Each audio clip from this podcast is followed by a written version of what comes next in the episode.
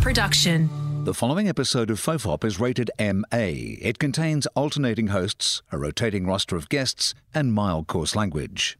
Fofop advises that it is not suitable for anyone under the age of 15 or anyone who came here looking for one of those highbrow NPR type podcasts. Minors must be accompanied by a parent or guardian. This is John Deek speaking.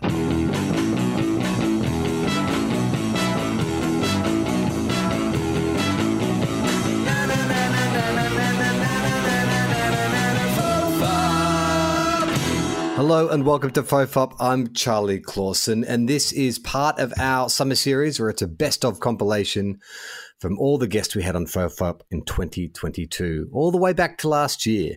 That's right, it was a year ago. Well, not quite. We just plucked the best ones. Uh, first up is a Fofop regular, Justin Hamilton. That's right, it's an episode of Hamofop.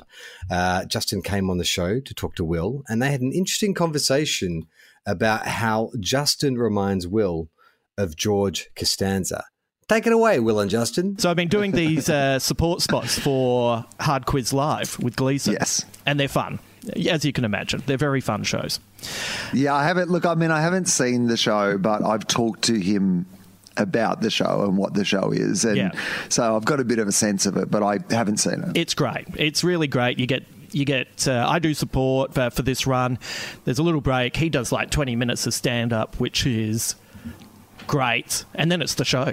And it's you know it's really fun, and you know we did the Enmore Theatre. You know what the Enmore's like. Weirdly, sixteen hundred people feels like you're performing to three hundred. It's really intimate. That's mm-hmm. fun. So we've been at Chatswood. So anyway, last night I go out, do the gig. Really fun. Feeling great about myself, and I go backstage and uh, some friends of ours who were there come back and we're having a chat. And my mate's wife says to me oh as soon as you walked out i turned around to nick and i when we saw you and i said larry david. And i was devastated because People might not know this, but you have had this secret plan for decades to try and turn me into your George Costanza. And I had only just read three days ago that Jason Alexander had a point where he realized Costanza was based on Larry David. And I'm here to tell you, Jerry, I'm not happy. I mean, I'm. I could not be more into this. I know. as you as you would imagine, because my great love of Seinfeld is. And again, I'm not saying you are George Costanza. There are just elements of George Costanza's personality that, if you were drawing Venn diagrams, Yeah. Like I it's one of the reasons I keep fit.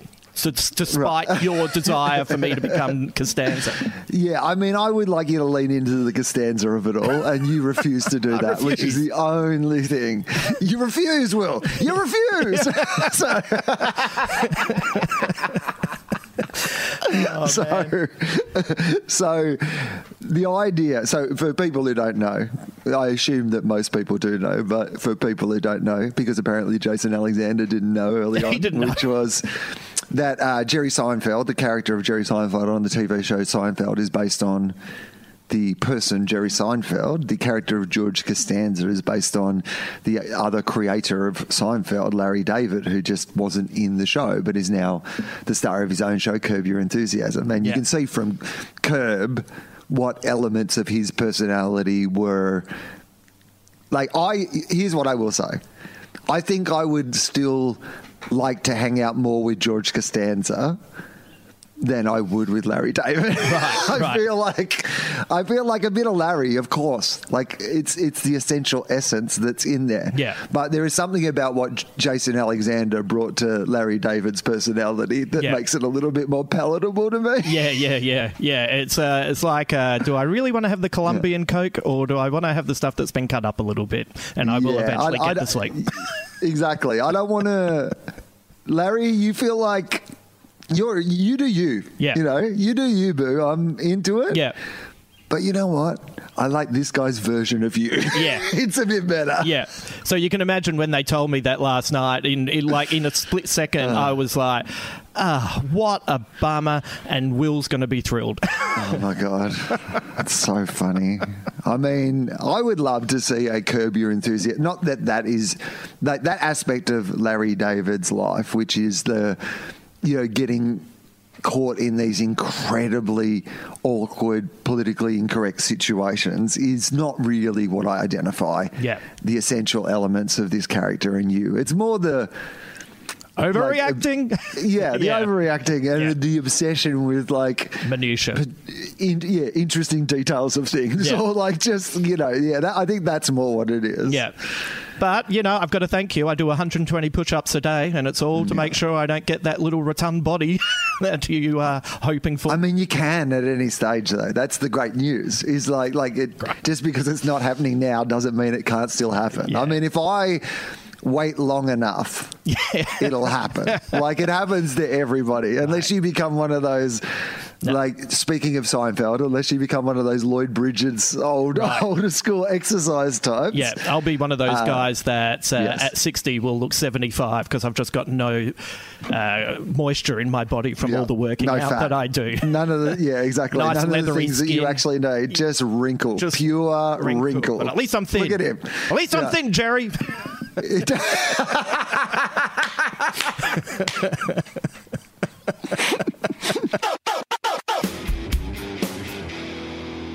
And there you have it. Another Hamofop in the books. Uh, this next clip is one of my favorite people to talk to. He's been on Fofop a couple of times, and uh, he's even done Two Guys, One Cup. He even did our summer series, which is available now on the listener app, and that is Aunty Donna's Broden Kelly. We had a long chat about sleepovers and the fact uh, of uh, that I told him that I once broke up with someone in my sleep. I have a tendency to talk in my sleep and sleepwalk, and in this particular instance, I was dating a girl and broke up with her in my sleep. But I won't spoil it. I'll let Charlie of the past tell the story in his next clip, which we don't have a title for. Take it away, me. I broke up with a girl in my sleep once. I'm a big sleep talker, sleep talker and sleepwalker. And I remember Really? dating this girl, yeah, years ago. We are doing a play together. Um, she was one of the actors in the show, and we'd sort of it wasn't like a you know official, but you know sometimes you do a you, that- like you, you get together. We were together. We were together. Well, that's what I'm saying. But in my head, I know the was- theatre world is a very special place, Charlie. yeah, for long lasting relationships that last as long as the run of the show. But I remember in my head, I was like, oh, this is like the show's coming to an end. We're going to have, you know, I'm going to have to sort of like, you know, I think I, I'm, I'm not really into this. I'm going to have to like be honest with her and, and end it. But I was just thinking that. But then I stayed over at her place one night and I woke up and she was hitting me. Wow. And she was like, if that's how you feel, then get out. And I was like, what? And she said, you wanted to break up? You told me you want to break up? And I was like, oh, my bloody subconscious. like, What did she? What did you actually say? Well, I think I told her that I wanted to break up, that I didn't, you know, that probably what I was thinking in my head, which was I was going to have to say, it's not you, it's me. Look, I'm not really looking for a long term thing right now, um, blah, blah, blah. I don't, I don't think I did it rudely. I think I just, I honestly just had a subconscious moment. But um, I only woke up for her reaction. I, don't, I have no memory of the actual breakup. Wow. But And did she know you were asleep? No, she thought I was. She thought I had woken her up in the middle of the night to break up with her, which is a very justified reaction, like her belting me. But Because in that moment, you had you had the option of going, "No, I was asleep," you know, and I dreamt I was fucking a dragon, yeah, or you could just go with it. Yeah. Well, I just kind of. I actually. I think I was just trying to get my wits about me because it was such a shock, and she was literally like pushing me out, throwing clothes at me, like the whole thing. And I Mm. remember sort of like pausing, and I was about to backtrack, and I was like, "Wait, but." Like this is what you want, and you've actually got the worst part of breaking up with someone is actually you know, initiating that conversation. And so I'd got through the hard part. I just had to endure a few more, you know, minutes of being yelled at. And um, like, yeah, we actually smoothed things over, you know, the next time we saw Yeah. each other. It was okay. I think it was more she could understand why I had woken her up in the middle of the night to break up with her. That's it, because that you are right. Anytime hard conversations are hard to instigate. That is the hardest part. Yeah. Maybe that's a thing you could bring into your life. That you know, if you need to fire someone, Just you know, talk it. like yeah, you just bring them over for a sleepover, have a little sleepover Oh, Yeah. party, hop into bed, and then we'll sort this out in the morning. I mean, but how long does that work before word starts to spread that if Charlie's inviting you over for a sleepover, he's got some bad news to deliver? pretty to? quickly, Yeah. pretty quickly. Can you have sleepovers as an adult these days? Like, can you? You've they've got to they've got to be more of a uh, Planned. uh, like they've got or or they've just got to be. You know what? Just stay at mine. Yeah, you know. right. You Yeah, can- yeah. You know.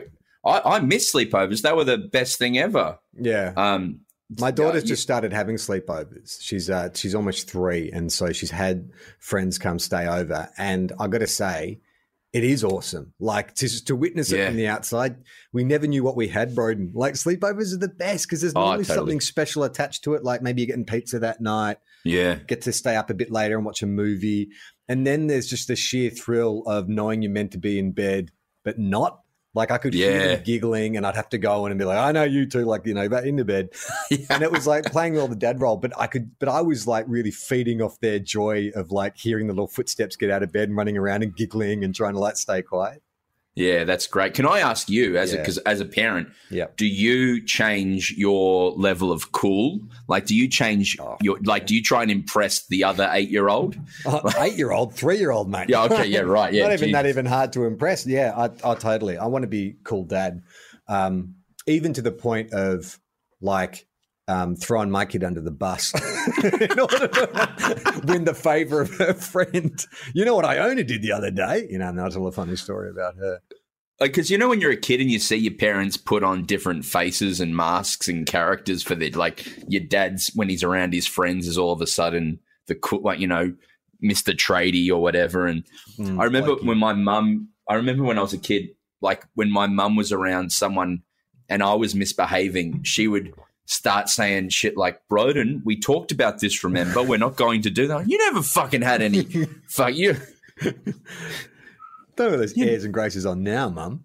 Yeah, exactly. I remember hearing my mum swear for the first time because she was having drinks with friends, and I guess she was trying to impress them by, you know, it was something like, "Oh, what Bob Hawke did was bullshit," and I was like, "Mum," you know. But even the way the words coming out of her mouth seemed so unnatural, like she put a separation between bull and shit, like it didn't flow naturally at all.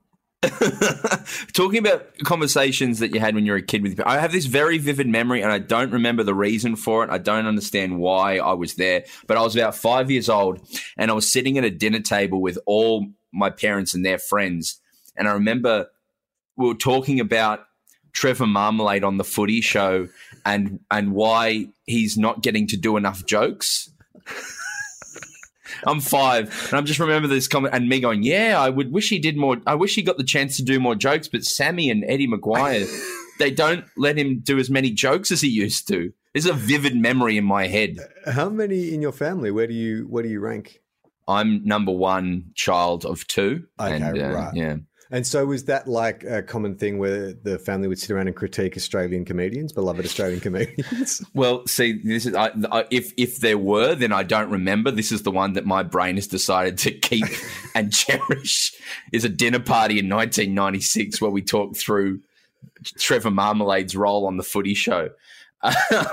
I don't mean, remember I- a lot of I core shit. I mean, but I disagree with five-year-old you. I think uh, Trevor Marmalade was given ample opportunity to slip his jokes in. What was the what was your particular? I guess it must have been at the period in that show's journey where they were, you know, more concerned with giving with uh, doing blackface or whatever they were doing. Like he just at that period of the season, Trevor wasn't getting enough jokes in. How's that? Broke up with her in my sleep. I highly recommend it if you're in a difficult relationship, something that you're not really feeling and you want to get out of, but you don't want to you don't want to have the guilt. Talk in your sleep. Break up with them that way. That would be my recommendation. Uh, this next clip, we're going back to Will, chatting to musician Ben Lee, who is now back in Oz and doing some great stuff online and with music. He's even DJing now as a DJ dad bod.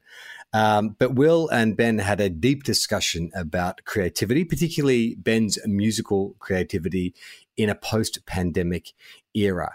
So here's Ben Lee and Will. It's interesting to me everything that you say, always, to be honest. But like, I'm super interested in this idea of uh, art as cult or community, particularly coming out of this pandemic. And I'm already seeing it. My my my good my big hope, my nice hope for this was that there was going to be a whole lot of people if they were doing the same thing as I was doing, which was to just you know, I, I had a joke where, you know, people said, Oh yeah, I binged this TV show, you know, during the pandemic. And I'm like, Oh, that's fun. I binged every single decision I've made in my entire life. That's what I did with the two years. And it, it, because I did, I examined what my art was and why it existed and what role it played in my life and what role I wanted it to play in my life if I got the opportunity to do it again. And I could only imagine that there were like thousands of artists all over the world having those same conversations with themselves. And in my world, you've already seen some of the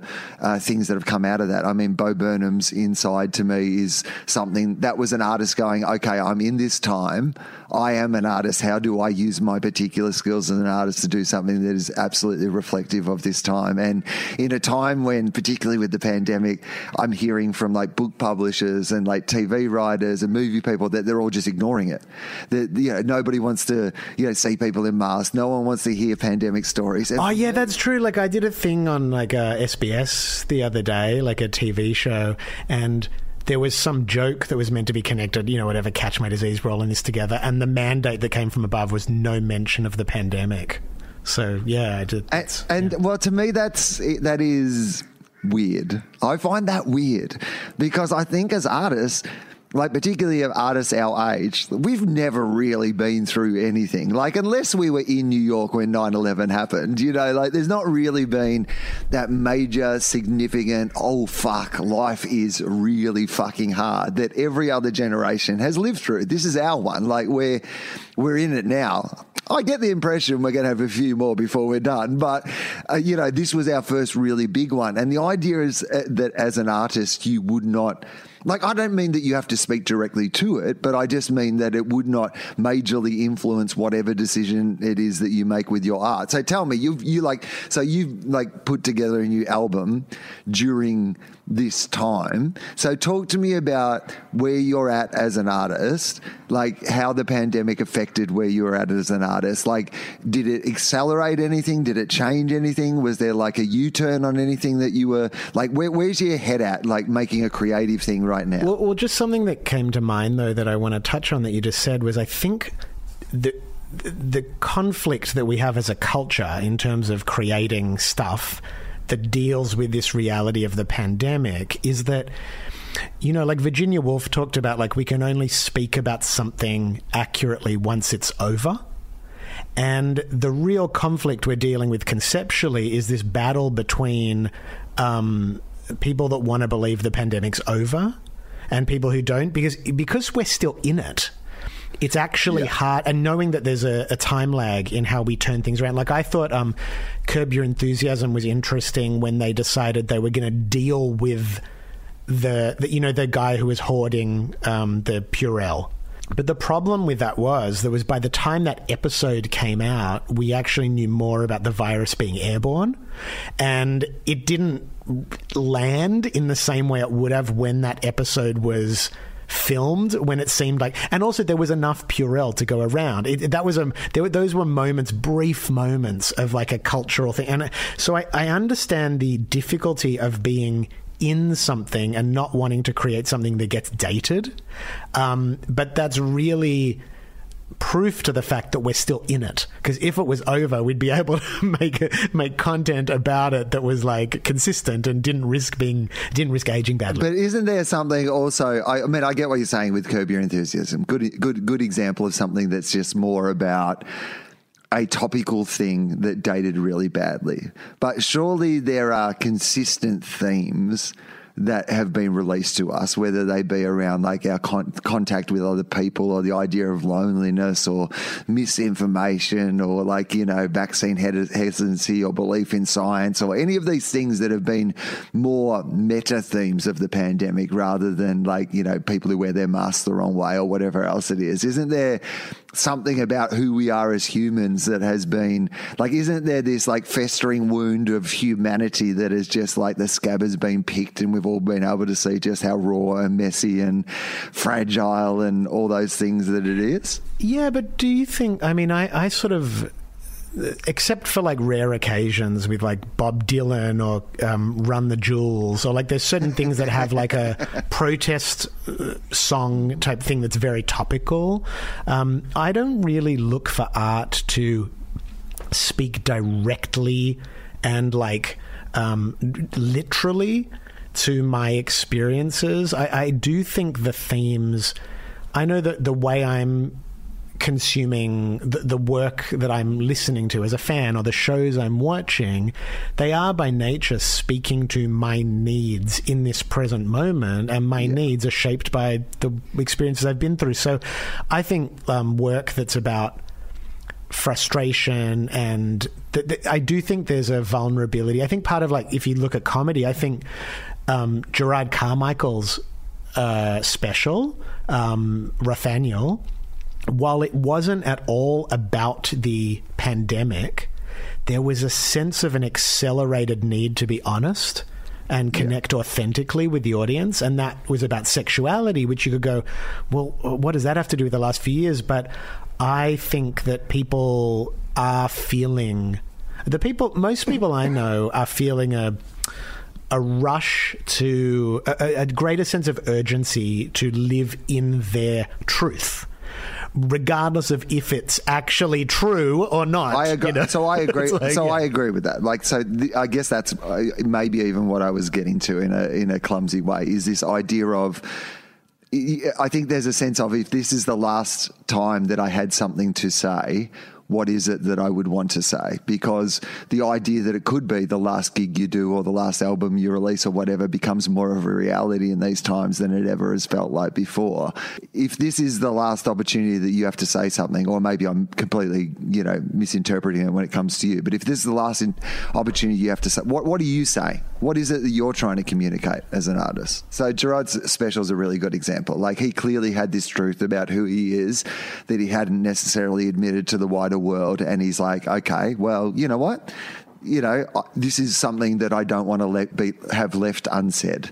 And I think at the moment, particularly if you're of our age and we've just gone through what we've gone through, you start to think, what haven't I said yet that is really important for me to to say. I know. Okay, that I know that's what I've been thinking. That's what my show was this year. Was what do I really want to say? You know. Um, uh, Gary Gulman always says that, like, write the show that you would want to go and see. And I think this year, for the first time ever, I really just wrote a show that I would like to sit in the audience and watch. And so that's awesome. So, what about you? Uh, like, w- when you, like, you know, look at the art that you're making and what you're trying to do right now, what is it that you haven't said, or at least what is it that you're trying to say? This is going to sound maybe contradictory or paradoxical, but the impending sense of doom and the tenuous sort of grasp on stability that has kind of been really revealed within a capitalist democracy. you know, um, uh, all of it. Um, instead of making me want to be heavy and want to like like I'm obviously like any smart person in my 40s, you know, obsessed with following what's happening with climate change, what's happening with, you know, backsliding democracies and all of that. But I've kind of leaned into my sense of play even further because I've realized that I don't know if we've talked about this before, but I think um, when you're young you like we all harbor not all of us but those of us that are, like to get up on a stage probably and have like you know um, delusional fantasies of the level of our own importance in the world or the potential for that. We like the idea that we're going to be part of um, a solution uh. to problems. You know, like we're going to be, whether it's like a Neo Matrix thing of like, you know, we are the one that's been waiting, you know, like that, that like as an artist, you like conjure that like prophetic type thing of like, I'm going to deliver the work uh. that's, you know, and um, as I've gotten older, what I've realized I think part of what my actual gift is, as opposed to the gift I wanted to have, mm-hmm. and I think that's a big part of what maturing yeah. actually is, is that like I'm actually pretty good at creating an atmosphere mm-hmm. for people. Um, and that, like, I've had that from the very beginning of my career, people saying that um, the way I did what I do was almost more important yeah. than the thing I was doing. Yeah. So like when I was 14, I got signed not because I'd made the best. Like if you, it's interesting if you look at like me and Daniel Johns are very dissimilar in a lot yeah. of ways, and it's funny we both started at the same time with quite some similarities in our narrative. He made something that was exceptional. The actual thing, like when you listen back to Silverchair, they they played with a precision and a um, a technical ability yeah. that was so far beyond their years. It was like they made a thing that was impressive. If, if I you, yeah, if you yeah. heard it and you didn't know yes. they were kids, you wouldn't know they were kids. I still can't play that tight with a band as they played when they were 14. I just can't, I don't have it in me, you know. So I didn't do that. What I did, I proceeded with an attitude that inspired people, you know. So what I realized is that like my best bet for making like a real contribution to the world is not that I'm going to be the guy that comes up with the idea of how to do it, but that I might create the atmosphere through a song, through a gig, through whatever, where someone else has a good idea. Mm, yeah. because I've given them a little bit of courage, I've given them a bit of playfulness. Because, like, it's very hard to come up with good solutions to things in life if you're really stressed. Mm. And I think if you're feeling brave and feeling playful and feeling open, which is kind of like the space I try and create, that's a really good problem solving space. So I just realized that like doubling down on my sense of playfulness was actually possibly the biggest contribution I could make at a time of absolute cosmic stress. Two very funny, interesting guys. But of course, you knew that already because you've probably listened to every episode of Fofop. And if you have, thank you very much for that. Just one last clip before I get out of your hair uh, we do a regular segment on Fofop called the Video Store, where I get uh, film critic and film expert, really, Guy Davis, to come on the show, and we talk about uh, uh various uh, films under themed episodes, like you know uh, films that have great fight scenes, or you know films where the soundtrack was better than the film itself, and that is exactly what we're talking about in this clip. Films that had a song or a single that came from the film that was more popular than the film itself. And in this instance, we're talking about the mid 90s classic Mortal Kombat. And I say classic in inverted commas because I was of this era when the film came out. Like I am a 90s kid. And it was garbage when it came out.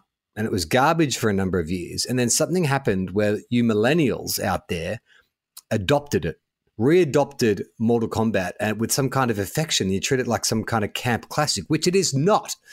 But what is a classic is the theme song, um, the Techno Syndrome from the movie Mortal Kombat. And so Guy and I get into that in this clip right here. Take it away, me and Guy.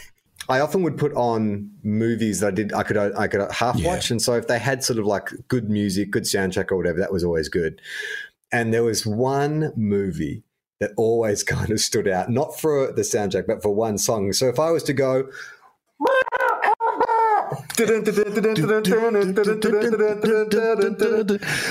Mortal Kombat. So I always thought the song was called um, uh, uh, Mortal Kombat. Do you know what it's actually called? It's called Techno Syndrome or something. Techno Syndrome from Mortal Kombat. I had no idea. But this was in an era, like you got to remember, kids, in the 90s, like when sort of dance music and techno was still fairly underground, house music was still fairly underground. Like it was, there was an era sort of like from 91 to 95 where every like like the basketball or any kind of like you know a trailer would have, would have like a like some version of that. Like I always yeah. think of um, it's the 2 Unlimited song. You know the one that yeah that, that, that one tit- that's what I'm trying to think of. Yeah. The title is not "Get Ready for This," but everyone calls it "Get Ready for This."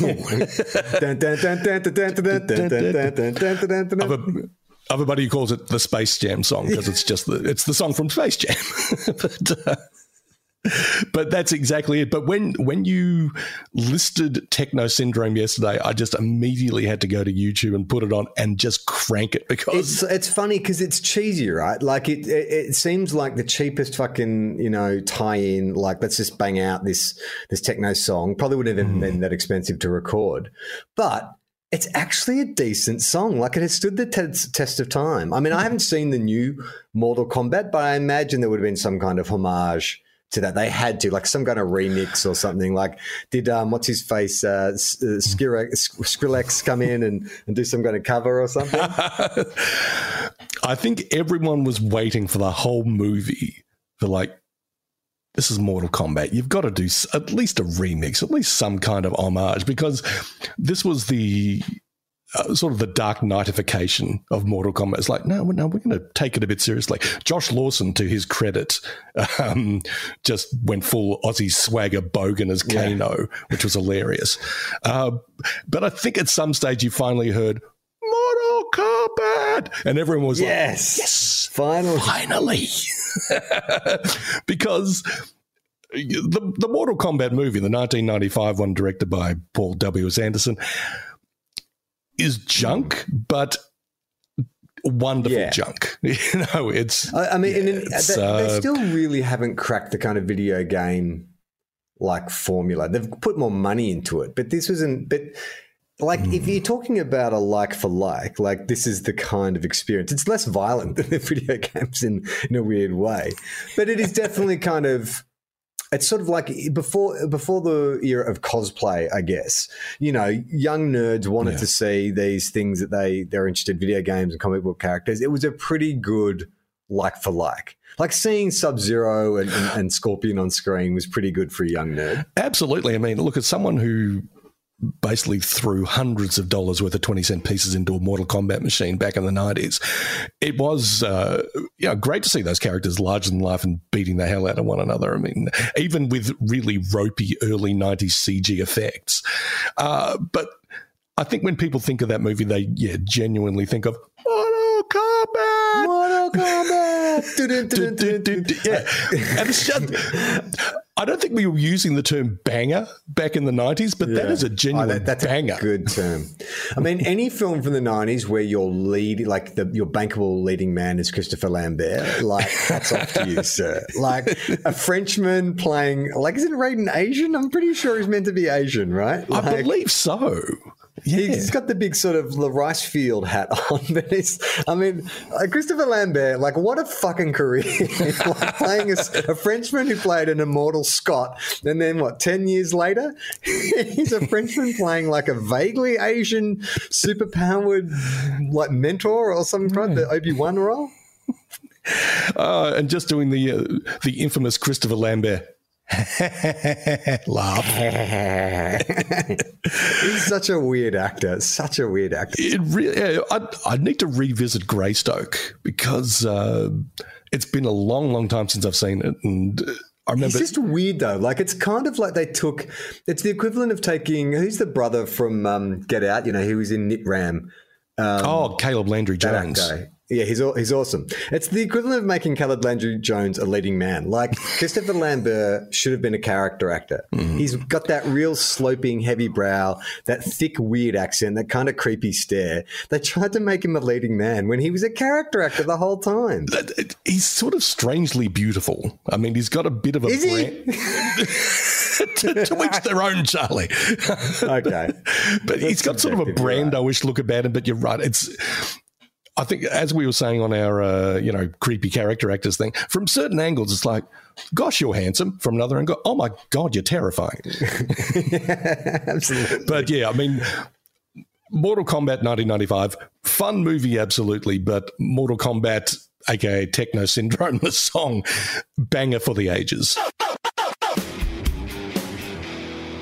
And that's another compilation episode in the bag. Thank you so much for tuning in. Um, don't forget, you can go to tofop.com to check out all our other great podcasts. We're doing best of TOFOPs as well, if that's something that you're into.